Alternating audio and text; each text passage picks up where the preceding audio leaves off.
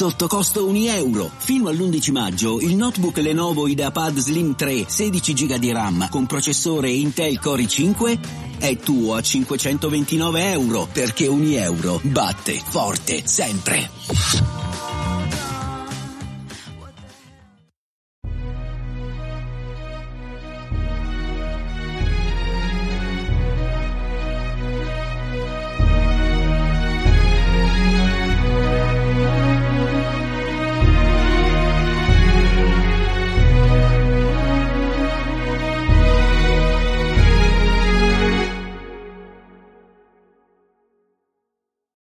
Ciao a tutti e benvenuti al 46esimo episodio di Pillole di Scienza. Oggi vorrei parlarvi di una cosa molto interessante, ovvero la radioattività. Eh, tutti conoscono questa parola, sanno più o meno che cosa indica, però un po' più in dettaglio sono davvero poche le persone che sanno spiegare questo fenomeno. Vediamo bene insieme di cosa si tratta. Innanzitutto, come è doveroso, il primo studioso a capire i principi della radioattività fu Ernest Rutherford, vissuto a cavallo tra il XIX e il XX secolo. Lui sostanzialmente ha intuito il principio base, che adesso poi vedremo insieme. Poi certo, tutti hanno in mente Marie Curie per gli studi sulla radioattività, ed effettivamente anche lei ha dato dei contributi molto ma molto importanti. Tanto è vero che entrambi hanno vinto il premio Nobel, quindi di certo non erano gli ultimi arrivati. In particolare Rutherford lo vinse per la chimica e Marie Curie ne vinse addirittura due, per la chimica ma anche per la fisica. Ma veniamo a noi. Quindi, che cos'è la radioattività? Innanzitutto bisogna considerare l'atomo, che è un po' il protagonista di tutto ciò. E a tal proposito vi consiglio di seguire l'episodio del podcast dal titolo appunto L'atomo. Sapete bene che il titolo di questo podcast è Pillole di scienza, quindi l'obiettivo è quello di fornire tante nozioni in pochi minuti spiegate in maniera semplice e chiara. A tal proposito, la radioattività si può descrivere semplicemente come l'emissione di particelle oppure di onde elettromagnetiche in seguito allo smembramento di un nucleo atomico oppure ad un cambio della sua struttura. Mi spiego meglio. Quando parlo di smembramento intendo decadimento, non fissione nucleare, attenzione. Il decadimento di norma è qualcosa che avviene spontaneamente, mentre invece la fissione è indotta artificialmente, ad esempio bombardando il nucleo atomico con eh, tanti neutroni. Ci sono, ma sono casi a bassissima probabilità, delle casistiche in cui si ha una fissione spontanea, ma appunto solitamente quando si parla di decadimento e di fissione si intende proprio porre l'accento su questa differenza. Sapete bene che l'atomo è formato da tre particelle subatomiche fondamentali, che sono i protoni e i neutroni, che compongono il nucleo, e gli elettroni. I protoni hanno carica positiva, gli elettroni negativa, mentre i neutroni, come dice il nome, sono appunto a carica neutra. Ciò che caratterizza un atomo è il suo numero atomico, quindi il numero di protoni nel nucleo.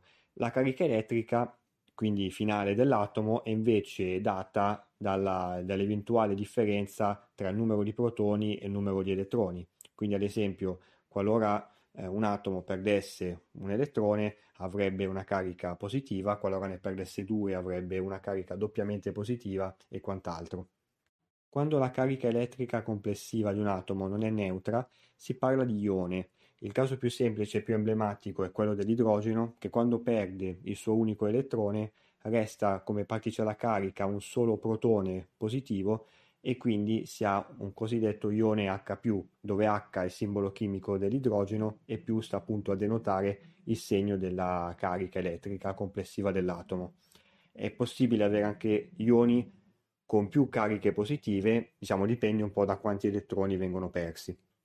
Giusto come ripasso, come già citato nell'episodio dal titolo L'atomo, però uno stesso elemento chimico può presentarsi con un diverso numero di neutroni, quindi in più configurazioni del nucleo. In particolare può avere un numero di massa diverso, dove il numero di massa è la somma del numero di protoni e di quello dei neutroni presenti nel nucleo per un certo atomo. Ad esempio l'idrogeno può essere presente con più configurazioni del numero di massa. In particolare può essere senza neutroni, quindi con un nucleo formato da un solo protone, è l'atomo più semplice come, come immaginerete, in questo caso è l'atomo di idrogeno più comune, oppure può avere un neutrone nel nucleo, quindi il nucleo in questo caso sarà formato da un protone e un neutrone, e in questo caso l'atomo prenderà il nome di deuterio, oppure può avere una configurazione più complessa dove si ha un protone e ben due neutroni. In questo caso si chiama trizio. Ci sono anche delle configurazioni con ancora più neutroni, ma sono particolarmente instabili e non così degne di nota. Eh, questi, diciamo, queste configurazioni dell'atomo di idrogeno prendono il nome di isotopi. In generale, gli isotopi ci sono per molti atomi, non soltanto per quello di idrogeno, e denotano appunto delle differenti configurazioni del nucleo per uno stesso elemento. Quindi abbiamo fatto un ripasso dell'atomo e ancora prima abbiamo dato una prima definizione della radioattività. Veniamo finalmente a noi. Dovete sapere che esistono tre tipi di radiazioni fondamentali, denominate raggi alfa, raggi beta e raggi gamma. Ce ne sono anche delle altre che sono molto poco comuni e infatti vengono chiamate eh, radiazioni o decadimenti esotici. Escludendo questi ultimi, passiamo in rassegna gli altri tre, iniziando dai raggi alfa, dati appunto dal decadimento alfa. Decadimento sta per smembramento, quindi un qualcosa che si trasforma, che decade in qualcos'altro. In particolare, per atomi con un numero di protoni maggiore di 83, quindi molto ricchi e pesanti, può succedere che alcuni particolari isotopi siano instabili e che quindi decadano smembrandosi in due parti. Un atomo, un isotopo di elio, per essere precisi, più quello che rimane dell'atomo iniziale. Concentriamoci un attimo su questo isotopo di elio. È lui la radiazione, è lui il raggio alfa. Ed è sempre così, quando si parla di raggi alfa si parla di isotopi di elio, ma anche in particolare di un isotopo ben preciso, formato da due protoni, e questo è il numero atomico dell'elio e non potrebbe essere altrimenti, più due neutroni. Quindi, radiazioni, decadimento alfa, il protagonista è l'isotopo di elio, l'elio con due protoni e due neutroni nel nucleo. Ma c'è una finezza, comunque molto importante. È un isotopo di elio, sì, ma di fatto c'è solo il nucleo, mancano gli elettroni, quindi stiamo parlando di uno ione, con due cariche positive avendo due protoni eh, non coperti dai rispettivi elettroni. Quindi quando sentite parlare di radiazione ionizzante è per questo motivo, perché di fatto questi isotopi di elio che viaggiano eh, nello spazio sono di fatto degli ioni. Per fare un esempio di mm, eh, decadimento alfa, il caso più famoso è sicuramente l'uranio con numero di massa 238, che decade in un isotopo di elio, che, della struttura che ho appena detto, più l'atomo rimanente, l'isotopo rimanente, che è quello del torio 234. Notate bene che prima era uranio 238, poi è diventato torio 234 proprio perché il nucleo iniziale ha perso quattro particelle che sono i due protoni e i due neutroni dell'isotopo di elio che diciamo si è, si è staccato. In questo decadimento eh, la massa del nucleo padre, quindi quello iniziale, è maggiore della somma delle masse dei figli ovviamente. Questa massa mancante si trasforma in energia che ritroviamo sotto forma di energia cinetica, quindi data dal movimento, dalla rapidità eh, dei prodotti del, del decadimento. Quindi queste particelle alfa sono molto cariche e per questo perdono rapidamente la loro energia attraversando la materia. Diciamo che nell'aria possono viaggiare soltanto per pochi centimetri e in materiali più densi ancora di meno. Pensate che anche un, un pezzo di carta è in grado di fermare questa radiazione alfa, ovvero questi isotopi di elio in movimento molto rapido. Quindi Decadimento alfa, ovvero radiazioni alfa, ovvero isotopi di elio con due neutroni e due protoni nel nucleo che viaggiano ad alta velocità. Passiamo al secondo caso, il decadimento beta. In particolare qui ci sono due sottotipologie, il decadimento beta negativo e quello beta positivo. Iniziamo dal primo. In questo caso abbiamo un neutrone che si trasforma in un protone, accompagnata però dall'emissione di un elettrone e di un antineutrino, dove anti sta per una particella di antimateria e questo è un tema molto ampio che magari affronteremo in un altro episodio dove per neutrino e corrispettivo antineutrino intendo una particella di massa molto piccola e con carica elettrica nulla. Quindi sostanzialmente in seguito a un decadimento beta negativo si ha un elemento chimico nuovo perché presenta un protone in più. Considerate che la massa del neutrone è leggermente più grande della massa del protone, quindi anche in questo caso il nucleo padre ha una massa eh, più grande del nucleo figlio e questo comporta l'emissione di energia, in particolare energia cinetica, sotto forma delle particelle che abbiamo citato prima, ovvero l'elettrone e l'antineutrino. Però il neutrino, essendo appunto a carica neutra, è una particella molto particolare ed elusiva che difficilmente interagisce con la materia. Invece l'elettrone ci interagisce come? La radiazione beta data dal decadimento beta, quindi in particolare è data da elettroni che viaggiano ad alta velocità. Quindi che cosa sono i raggi beta? Sostanzialmente sono elettroni.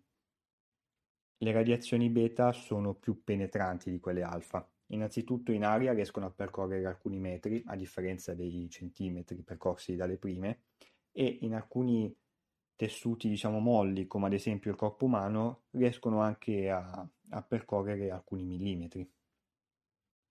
Un caso di decadimento beta negativo molto famoso è quello del trizio, ovvero l'isotopo di idrogeno con un protone e due neutroni, che diventa eh, un atomo di elio, in particolare un isotopo di elio con appunto due protoni più un neutrone.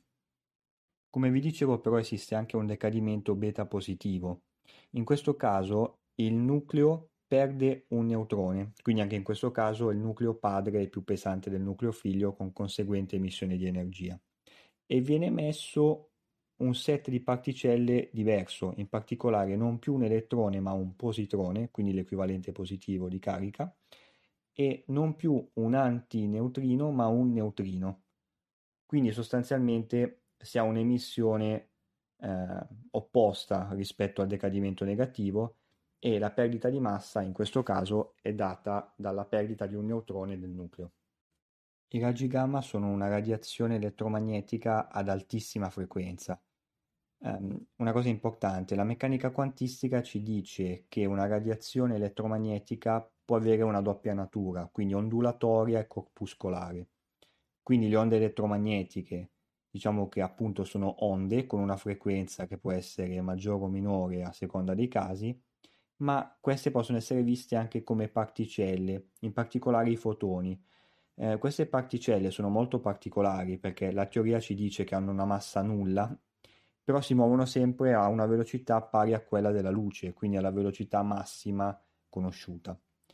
Quindi hanno energie proporzionali alla loro frequenza. Sostanzialmente queste radiazioni gamma sono quelle che hanno di gran lunga il più alto contenuto di energia. Un aspetto molto interessante del decadimento gamma è che a differenza di quello alfa e beta, non viene alterata la struttura in termini di numero e tipologia di particelle del nucleo. Anzi, questo decadimento quasi sempre avviene dopo un decadimento alfa e beta, come un passaggio successivo, diciamo. Sostanzialmente la cosa che accade è che dopo un decadimento alfa o beta le componenti del nucleo non sono nella posizione che corrisponde al loro livello fondamentale di energia e quindi si riassestano quando si riassestano emettono fotoni. Appunto questi fotoni rappresentano le radiazioni, i raggi gamma. Le radiazioni gamma sono di gran lunga le più pericolose in quanto le più penetranti. Eh, nell'aria viaggiano per centinaia di metri, attraversano con semplicità il corpo umano, danneggiandone le cellule, eh, spesso in modo fatale e in molti altri casi provocando gravi malattie nel corso del tempo, e Diciamo queste radiazioni possono essere fermate da alcuni centimetri di piombo o da alcuni decimetri di cemento. Le radiazioni protagoniste del, delle bombe atomiche su Hiroshima e Nagasaki sono quelle gamma, per intenderci. Ad esempio, un isotopo di elio formato da due protoni e un neutrone può riassestare i livelli di energia del suo nucleo emettendo fotoni.